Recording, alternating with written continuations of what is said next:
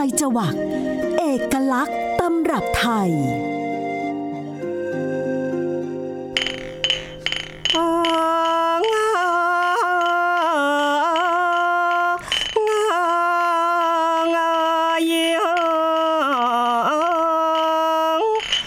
ฝ่ายว่าสายทองกับข้าคนทำสำรับสับสน ทอดมันเนื้อกุ้ง พริกส้มข่าตะ ไคร้ใส่ปรุง แกงอ่อมหอมฟุ้ง ทั้งต้มยำสุกเสร็จจัดเทียบสำรับไว้ ผู้หญิงวิ่งควายอยู่คลาคลำนางพิมพ์แค้นคุณช้างช่างระย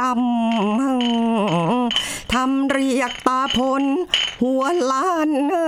มา สวัสดีค่ะคุณผู้ฟัง สวัสดีครับ เราสองคนมาพบกันเป็นประจำกับสารคดีพิเศษปลายจวักนะคะ วันนี้นำเสนอเรื่องที่เกี่ยวเนื่องกับละคร ซึ่งออกอากาศ ซ้ำอีกครั้งหนึ่งทางสถานีโทรทัศน์ไทย PBS ในขณะนี้ค่ะ ดิฉันโสภิตหมังมีวัฒนา ผมจักรีปันสมัยครับ ค่ะ เราสองคนจะเอาเรื่อง ละครมาขยายใช่ไหมคะคุณจักรใช่แล้วครับ คุณโสภิตเสภาที่คุณผู้ฟังได้ฟังเมื่อช่วงต้นนี้นะครับ เป็นส่วนหนึ่งจากเสภาคุณช้างคุณแผน จากตอนที่ 8 ครับ ตอนพายแก้วถูกเกณฑ์ทัพไปรบ เนื้อหาเป็นอย่างไรรายละเอียดเป็นอย่างไรสำคัญอย่างไร เดี๋ยวเราจะมาขยายให้ฟังในลำดับต่อไปครับ ค่ะ แล้วก็เรื่องราวของ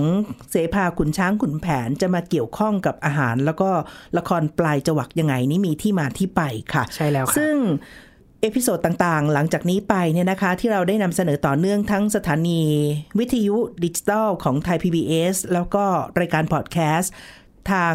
แอปพลิเคชันต่างๆ ของไทย PBS podcast.com เนี่ยนะคะ เราก็จะได้นำเรื่องที่ทีมงาน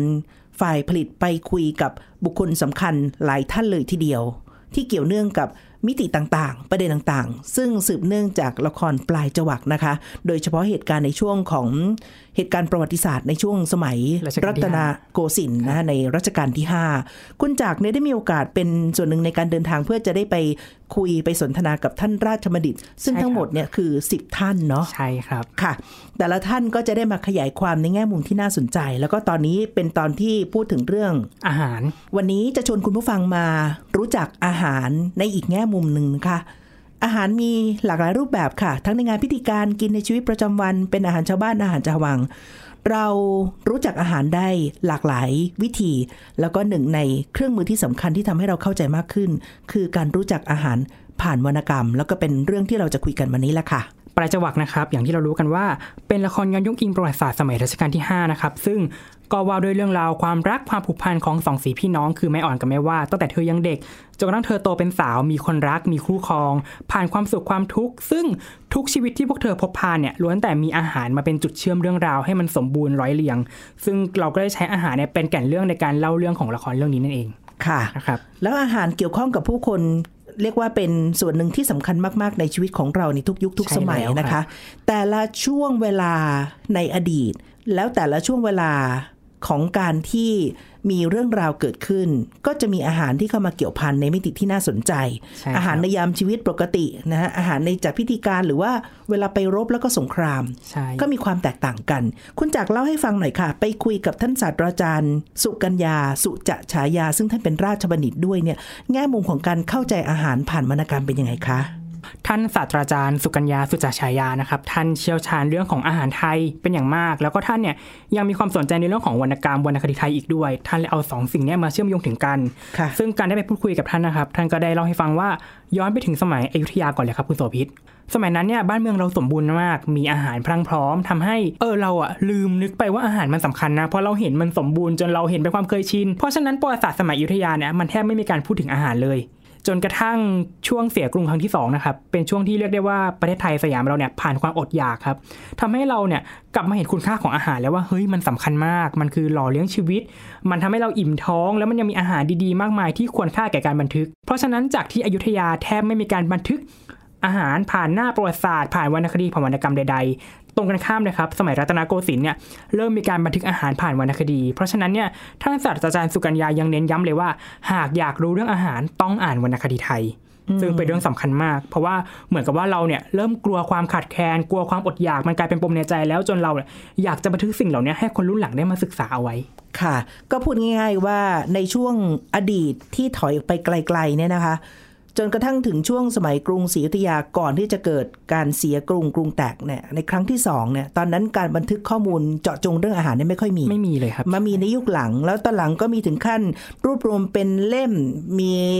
แม่ครัวหัวป่า มีบันทึกตำรับตำราชาววังใช่แล้วครับนะคะมาในยุคหลังนี่เอง แต่ว่าในด้านหนึ่งความอุดมสมบูรณ์ที่คุณจักรพูดถึงว่า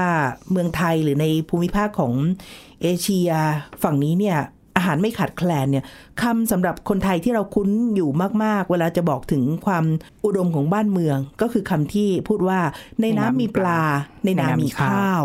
มันชัดชัดเจนมากเลยนะคะ คือไปไหนต่อไหนเนี่ยไม่ต้องห่วงเรื่องอาหารขาดแคลน เพราะฉะนั้นการเก็บเป็นเสบียงกลางอะไรต่างๆ ก็แทบจะไม่มีความจำเป็นเลยนะคะแต่ว่าอาหารที่เป็นพวกสัตว์ที่จะมาเลี้ยงเนี่ยจะมาในยุคหลัง แล้วถ้าพูดถึงเรื่องของประเภทอาหารคุณจักรคนไทยเราเนี่ยจะมีน้ำพริกเป็น อาหารเครื่องหลักใช่ครับนะเครื่องหลักแล้วมีกินข้าวเป็นหลักมีน้ำพริก แล้วที่อุดมสมบูรณ์มากก็คือผักแหนมนะปัจจุบันนี้ยังยังหลงเหลือร่องรอยอยู่นะคะ น้ำน้ำพริกเราก็จะมีผักอยู่หลากหลายมาก ผักพื้นบ้านนะหรือว่าขนมจีนอย่างเงี้ยค่ะ ในภาคใต้ก็จะมีผักแหนมมาเป็นถาดๆอันนี้ก็บ่งบอกถึงความอุดมสมบูรณ์ของเรา อันนี้ก็จะมีความต่างจากฝั่งของโลกตะวันตกเนาะในหลายครับชาติ ผักอาจจะหาได้ไม่มาก อย่างเช่นฝั่งยุโรปอย่างเงี้ยก็จะมีถ้าเป็นพืชหลักมันฝรั่งข้าวโพดจะเยอะหน่อยนะผักใบเขียวจะไม่ได้มากนะไม่ได้สมบูรณ์เหมือนอย่างฝั่งของโลกทางฝั่งตะวันออก แต่ว่าก็จะมีลักษณะเฉพาะที่แตกต่างเกินไป ซึ่งก็เชื่อมโยงไปถึงเรื่องของตัวอุปกรณ์ด้วย คุณผู้ฟังคุณจักรเคยสังเกตไหมคะว่าบ้านเราเนี่ย ตอนนี้เริ่มกลืนกลืนๆจะเหมือนกับทางจีนกับฝั่งทางเอเชีย แล้วเราจะมีตะบวย เรามีกระบวย เรามีตะหลิว เรามีกระทะครับนะการผัดการทอดอันนี้เราก็ได้รับอิทธิพลมาจากจีนนะการใช้ตะเกียบสำหรับอาหารคีบอะก็จะมีความคุ้นเคยเป็นพื้นฐาน แต่ว่าถ้าเป็นฝั่งของทางตะวันตกเนี่ยจะมีเครื่องครัวที่สำคัญมากคือเตาอบ ซึ่งก็เป็นคนละ ลักษณะกันนะอันนี้ก็จะโยงให้เห็นถึงความแตกต่าง แต่ทีนี้ถ้าย้อนกลับมาสู่เรื่องที่เรากำลังจะคุยเรื่องของการนำความรู้จักและเข้าใจอาหารผ่านวรรณกรรมเนี่ยค่ะ คุณจักรได้คุยกับท่านศาสตราจารย์สุกัญญา ท่านบอกว่าจะรู้จักและเข้าใจได้ มีวรรณกรรมหลายเรื่องบันทึกเรื่องของอาหารเอาไว้ ได้อย่างน่าสนใจแล้วก็หลากหลายเป็นไงบ้างคะ ต้องบอกก่อนว่าวรรณกรรมเนี่ยมันจะมีทั้งเรื่องบันเทิงคดีคือเรื่องสนุกเรื่องสนเรื่องสนุกสนานอีกอันหนึงคือเรื่องของสารคดีบันทึกเหตุการณ์ต่างๆ ก็ถือเป็นวรรณกรรมเหมือนกัน จากที่เราได้ฟังจากอาจารย์สุกัญญาว่าท่านแนะนำว่าให้เราเนี่ยศึกษาอาหารผ่านวรรณกรรม เราจะพบว่าวรรณกรรมไทยสมัยรัตนโกสินทร์ที่บอกเล่าเรื่องของอาหารเนี่ยไม่ได้มีแค่บันเทิงคดีเท่านั้น แต่ยังมีสารคดีหรือว่าเป็นเรื่องราวบันทึกทางประวัติศาสตร์มากมายที่ มีการบอกเล่าอาหารนะครับ อย่างเห็นได้ชัดเลยก็คือจากหมายกำหนดการฉลองวัดพระศรีรัตนศาสดาราม จุลศักราช 1171 ครั้งที่2นะครับซึ่งในสมัยรัชกาลที่ 1 นั่นเองก็ได้มีการบันทึกในกำหนดการดังกล่าวว่า มีการกำหนดรายการอาหารสำหรับข้าวหวานที่จัดทำเพื่อถวายพัตตาหารแด่พระสงฆ์ที่วัดพระศรีรัตนศาสดารามนะครับ แล้วก็ยังมีการมอบให้กับโรงทานอีกด้วย ซึ่งในหมายกำหนดการดังกล่าวนะครับ ก็ได้มีการระบุอาหารของข้าวทั้งหมด 13 รายการ ของหวานอีก 10 รายการก็มีไม่ว่าจะเป็นไส้กรอกไข่เป็ด ไก่พะแนง น้ำพริก หมูผัดกุ้ง ขนมฝอย สังขยา หรือว่ากล้วยฉาบนะครับเป็นต้น สิ่งเหล่านี้เนี่ยเป็นอาหารที่เราบันทึกไว้จากหมายกำหนดการนี้ เมื่อเรามาศึกษาตอนนี้เราก็จะรู้ว่า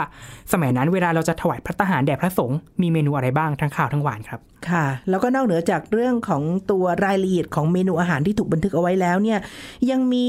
ในวรรณกรรมอื่นๆอีกด้วยใช่ครับ รวมทั้งขุนช้างขุนแผนที่ว่าซึ่งเราเปิดไปตอนต้นรายการนี้แหละค่ะ ตัวอย่างนะคะที่เอ่อ ครูพบบ่อยๆนี่ตัวอย่างจากคุณช่างคุณแผนนะคะ อันนี้เป็นเป็นอาหารนะคะตอนที่นะคะ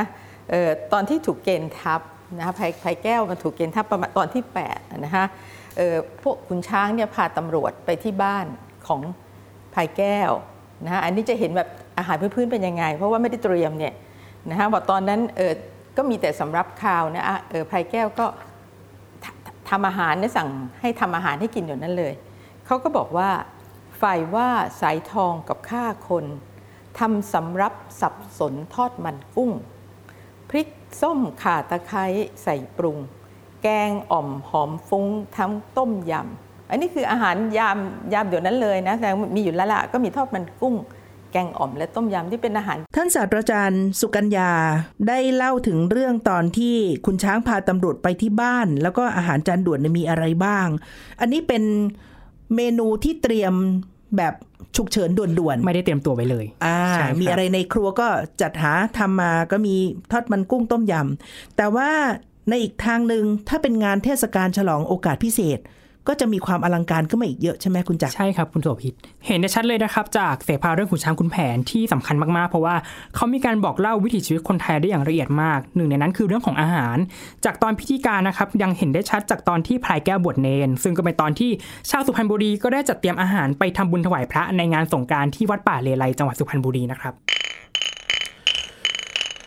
เอ้ยเอย ท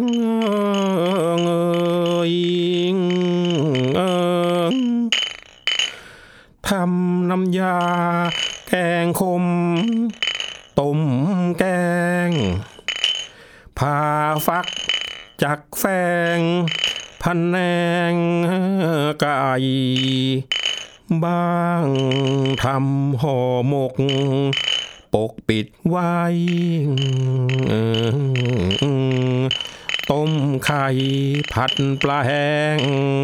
ทั้งแกงบวน บางก็ทำวุ้นชา สาคูข้าวเหนียวหน้าหมู ไว้ที่ทวน หน้าเตียงเรียงเล็ด เข้าเมากวน ของสวนสมสุกทั้งลูกไม้มะปรางลางศาสตร์ลูกวายว่าสมโอสมสา ทั้งกล้วยไข่ ทุกบ้านอลหมานกันทั่วไป จนดึกดื่นหลับไหลไปฉับพลัน คำเรียกขานเมนูหลายเมนู ซึ่งก็เปลี่ยนแปลงไปตามยุคสมัยใช่นะครัคะบคุณโสภิตแต่ก็พอจะเข้าใจได้อย่างเช่น หน้าเตียง เดี๋ยวนี้ก็ลาเตียงอ่าแปลงเป็นรุ่มแล้วก็ล่าเตียงที่จะมาคู่กันนะคะ หรือว่าขนมนางเล็ด แต่ก่อนก็จะเป็นเลียงเล็ด แต่นอกเหนือจากเอ่อคุณช้างขุนแผนก็ยังมีเมนูอาหารที่ปรากฏในวรรณกรรมเรื่องอื่นๆด้วยใช่ไหมคุณจักรใช่ครับ นอกจากหลังจากที่เราคุยเรื่องของอาหารชาวบ้าน ที่เป็นเรื่องขุนช้างขุนแผนแล้ว อาหารชาววังก็มีปรากฏผ่านวรรณคดีที่สำคัญเช่นกัน ซึ่งเราก็รู้จักกันดีนั่นคือกาบเหตุชมเครื่องข้าวหวานพระราชนิพนธ์ในพระบาทสมเด็จพระพุทธเลิศล้านภาลัยหรือรัชกาลที่สองนั่นเองครับ งานกาเพชมเครื่องข้าวหวาน ผลงานพระราชนิพนธ์ ชุดนี้เนี่ยถือว่าโด่งดังแล้วก็เป็นที่รู้จักกันอย่างกว้างขวางใช่ทีเดียวครับเพราะว่าได้ร้อยเรียงเอารายการอาหารต่างๆ มากมายนะคะ เพื่อทำให้คนได้เห็นแล้วก็เข้าใจว่าในยุคนั้นมีเมนูอะไรบ้าง หลายเมนูดิฉันเองยังไม่เคยมีโอกาสได้ชิมรสตำรับดั้งเดิมเลยนะคะ แต่ว่าท่องได้เพราะเป็นวรรณกรรมที่ถูกได้เรียนรู้กันตั้งแต่ใช่ครับสมัยมัธยมเลย มัดสมันชา แกงแก้วตาชาหอมยีรารสร้อนแรงห้าให้ชายได้ได้กลืนแกง แรงอยากให้ไฟฟันหาง เฮ้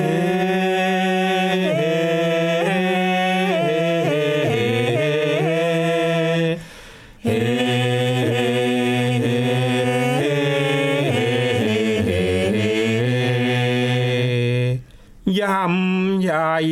ชา ใส่สารพัดชาวางจานจัดหลายเหลือตราง ห้าให้รสดีด้วยน้ำปลา ญี่ปุ่นล้ำยำยวนใจ เฮ้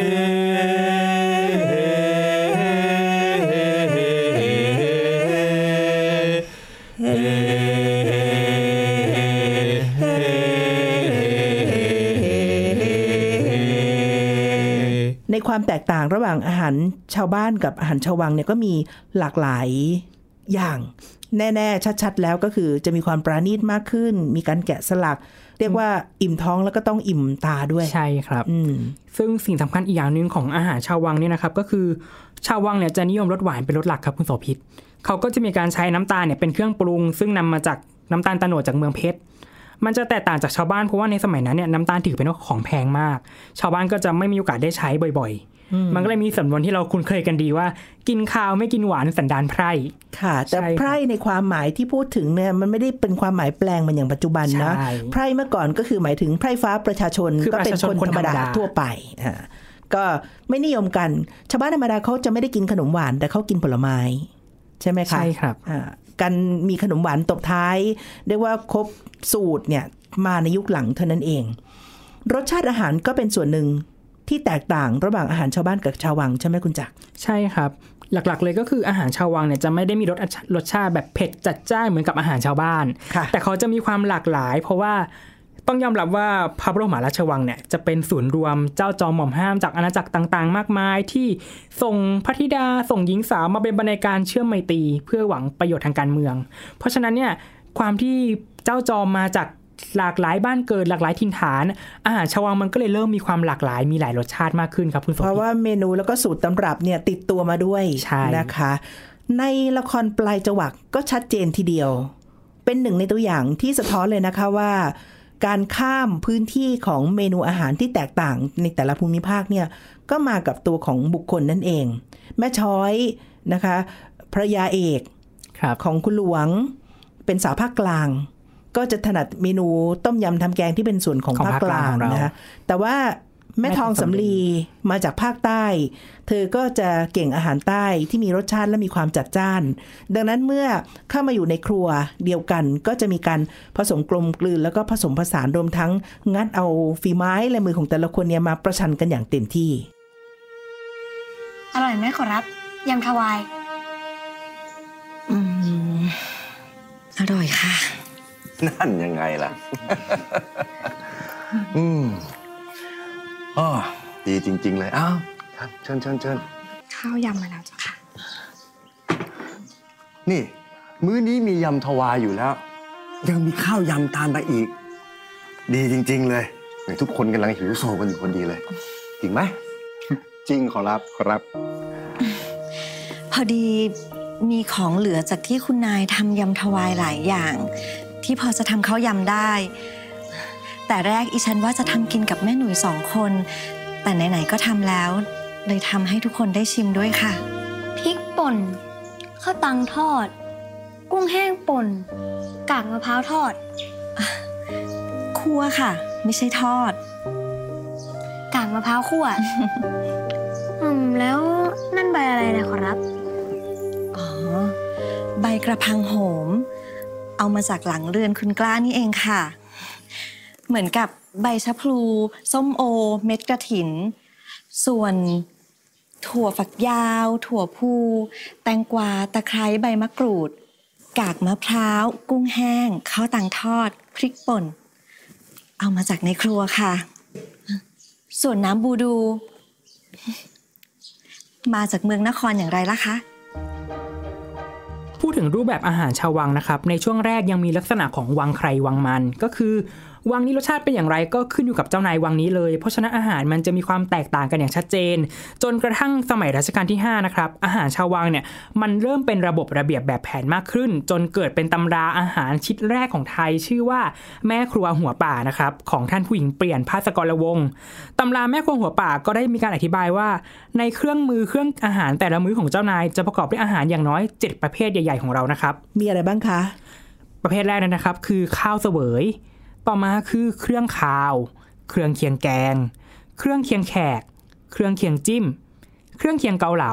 และอย่างสุดท้ายคือเครื่องหวานนั่นเองครับอืมก็ครบสูตรเลยใช่ของข้าวของหวาน ซึ่งนะคะจากเดิมทีเนี่ยต้องยอมรับว่าเราได้รับการถ่ายทอดตำรับอาหารเป็นแบบมุขปาฐะอ่าคือการถ่ายทอดปากต่อปากจากรุ่นสู่รุ่น ใช่ค่ะ จนกระทั่งสมัยรัชกาลที่ 5ตำราแม่คงหัวป่านี่นะครับเป็นการบันทึกตำราอาหารครั้งแรกของ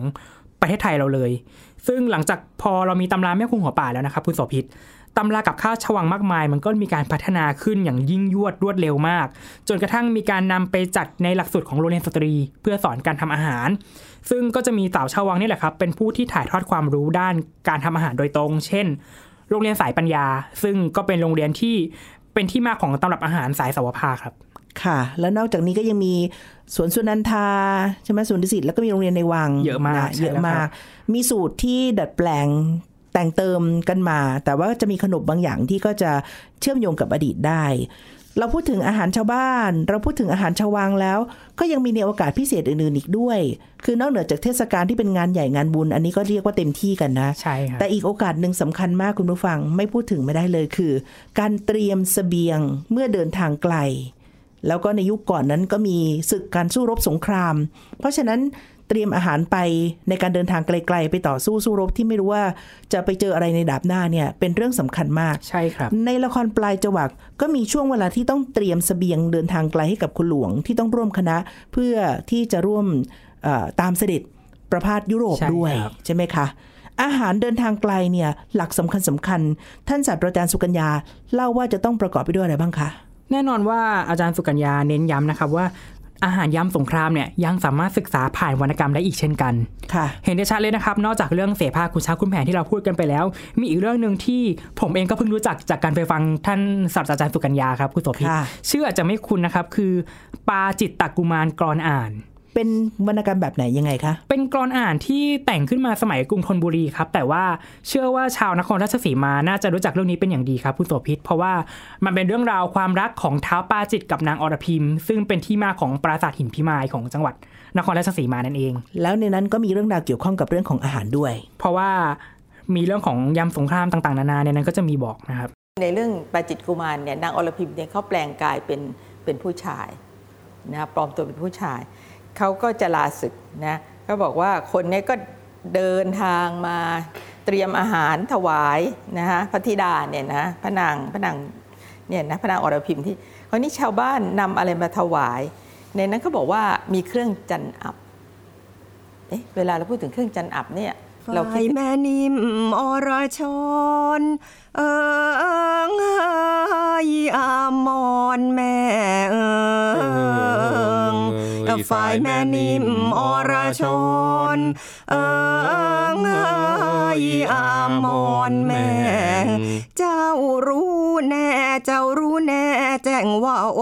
งค์ เอยพระนาถาเจ้ารู้แน่ เจ้ารู้แน่ แจ้งว่าองค์ เอยพระ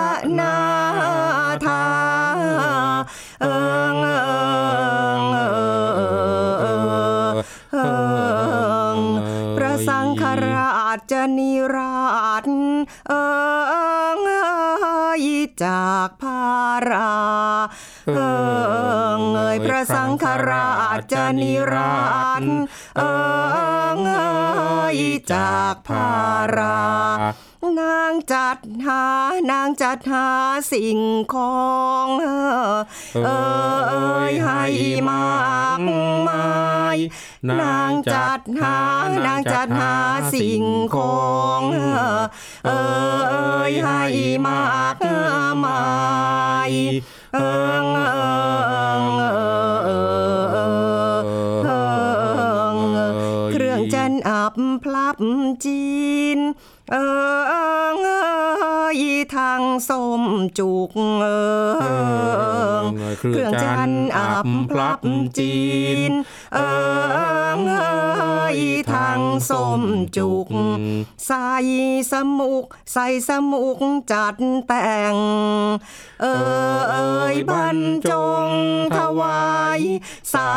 สมุก ใส่สมุกจัดแต่ง เอยบรรจงถวายเอิงเอิงเอิงเอิงขนมโกทุเรียนกวน เออเอยำตาลทรายเออขนมโกทุเรียนกวน เออเอยน้ำตาลทราย ด้วยงามใจด้วยงามใจนิ่มคณิตเออเอยคิดถึงคุณ ด้วยงามใจด้วยงามใจนิ่มคณิต เออเอยคิดถึงคุณเอิงเอิงเอิงเอิงเอยท่านศาสตราจารย์สุกัญญาได้พูดถึงเมนูหลายตัวรวมทั้งขนมของแห้งที่จะใช้เป็นเครื่องเสบียงในการเดินทางขนมโกนะคะทุเรียนกวนข้าวตากข้าวตู่กระเทียมดองก็มาแล้วนะคะในยุคธนบุรีนะคะใช่ครับ ลักษณะของอาหารที่จะต้องเตรียมตอนที่ไปรบเนี่ย คุณสมบัติสำคัญที่สุดก็คือว่าต้องเก็บง่ายเสียยาก แล้วเก็บได้นานพกพาสะดวก สมัยก่อนเขาก็พกใส่ไถ่นะที่จะใช้สำหรับการเดินทาง สิ่งสำคัญอีกสองส่วนที่จะต้องมีไปเสมอ ก็คือพริกกับเกลือ นะสำคัญมากเป็นส่วนครับสำคัญมากอะไรก็ขาดได้ แต่เกลือนี่ถ้าไม่ได้นี่รสชาติอาหารมันก็จะกร่อยไปเลย เรื่องเกลือนี่ก็เป็นเรื่องที่สำคัญ อาหารนอกจากจะทำให้อิ่มท้อง หล่อเลี้ยงร่างกาย แล้วก็ทำให้มีชีวิตยืนยาวต่อไปได้แล้ว ภูมิปัญญาที่สำคัญอีกเรื่องหนึ่งคือการใช้อาหารเพื่อเป็นยาในการรักษาโรค สิ่งเหล่านี้มีมาตั้งแต่อดีต แล้วก็ได้ถูกพูดถึงด้วยท่านศาสตราจารย์สุกัญญาว่าไว้ยังไงบ้างคะท่านก็ได้เล่าให้เราฟังนะครับว่าอาหารที่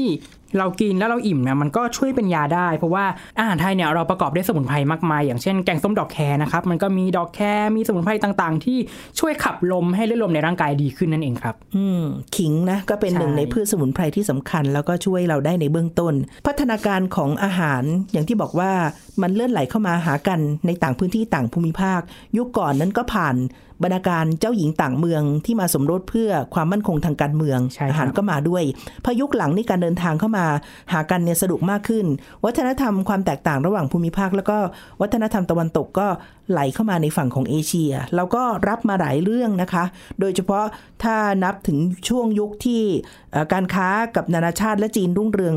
สมัยรัตนโกสินทร์ยุครสองรัชกาลที่สามอะ นั้นตอนนั้นก็เป็นที่เฟื่องฟูมาก และยังมีการที่ทรงรัชกาลที่ 5 และยังมีการที่รัชกาลที่ 5 เสด็จประพาสยุโรป ก็ได้รับวัฒนธรรมตะวันตกเข้ามาด้วย จนถึงตอนนี้ในบ้านเราจากเดิมเปิบข้าวด้วยมือ ก็กลายมาเป็นการใช้ช้อนซ่อม แล้วก็จากการนั่งโต๊ะที่กินสำรับร่วมกันก็มาเป็นการนั่งโต๊ะนั่เก้างอี้โต๊ะด้วยนั่งเก้าอี้เรื่องนี้ท่านศาสตราจารย์สุกัญญาว่าไงบ้างคะท่านศาสตราจารย์สุกัญญาก็ได้แสดงให้เห็นนะครับว่ามันมีการพัฒนาการเปลี่ยนแปลงจากเรื่องของการกินพร้อมกันพร้อมหน้าพร้อมตาในสำรับล้อมวงเปิบข้าว เปลี่ยนมาเป็นการนั่งโต๊ะเก้าอี้ใช้ช้อนซ่อมแทน ซึ่งเกี่ยวพันกับเรื่องของสุขอนามัยด้วยนะครับเดี๋ยวเราไปฟังกันเลย แต่เดิมที่เราคนไทยเนี่ยเรานั่งล้อมวงกัน แล้วเรากินข้าวเป็นสำรับ นะฮะเรากินสำรับเรานั่งล้อมล้อมวง แต่ว่าเราก็มีลำดับชั้นในการกินนะก็คือผู้ชายเนี่ยกินก่อนอยู่วงหนึ่ง ผู้หญิงวงหนึ่ง แล้วก็ถึงจะบ่าวไพร่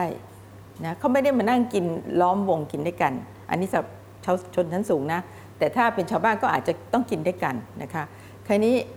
พอออพอหลังจากที่ท่านกลับเสด็จกลับจากสิงคโปร์นี่ก็ท่านก็มาเริ่มจัดโต๊ะอาหาร ให้ที่เราสมัยนั้นน่ะเขาก็จะให้กินโต๊ะนะฮะกินโต๊ะนั่งอยู่บนโต๊ะอาหารนะฮะแล้วก็เมื่อกินนั่งบนโต๊ะอาหารมันก็ต้องมีภาชนะที่นำเข้ามา ก็เป็นพวกเซตของเครื่องจานต่างๆใช่ไหมฮะที่ที่อยู่บนโต๊ะอาหารนะคะ ก็เริ่มมีอาหารฝรั่ง การต้อนรับแขกบ้านแขกเมือง นอกจากจัดสถานที่ให้สวยงาม สมฐานะเจ้าบ้านแล้ว ยังต้องมีเมนูพิเศษที่หลากหลาย แล้วก็เฉพาะเทศกาลด้วยนะคะ นอกจากนี้อิทธิพลที่ตะวันตกมีบทบาทมากขึ้น ก็มีจากหลายปัจจัย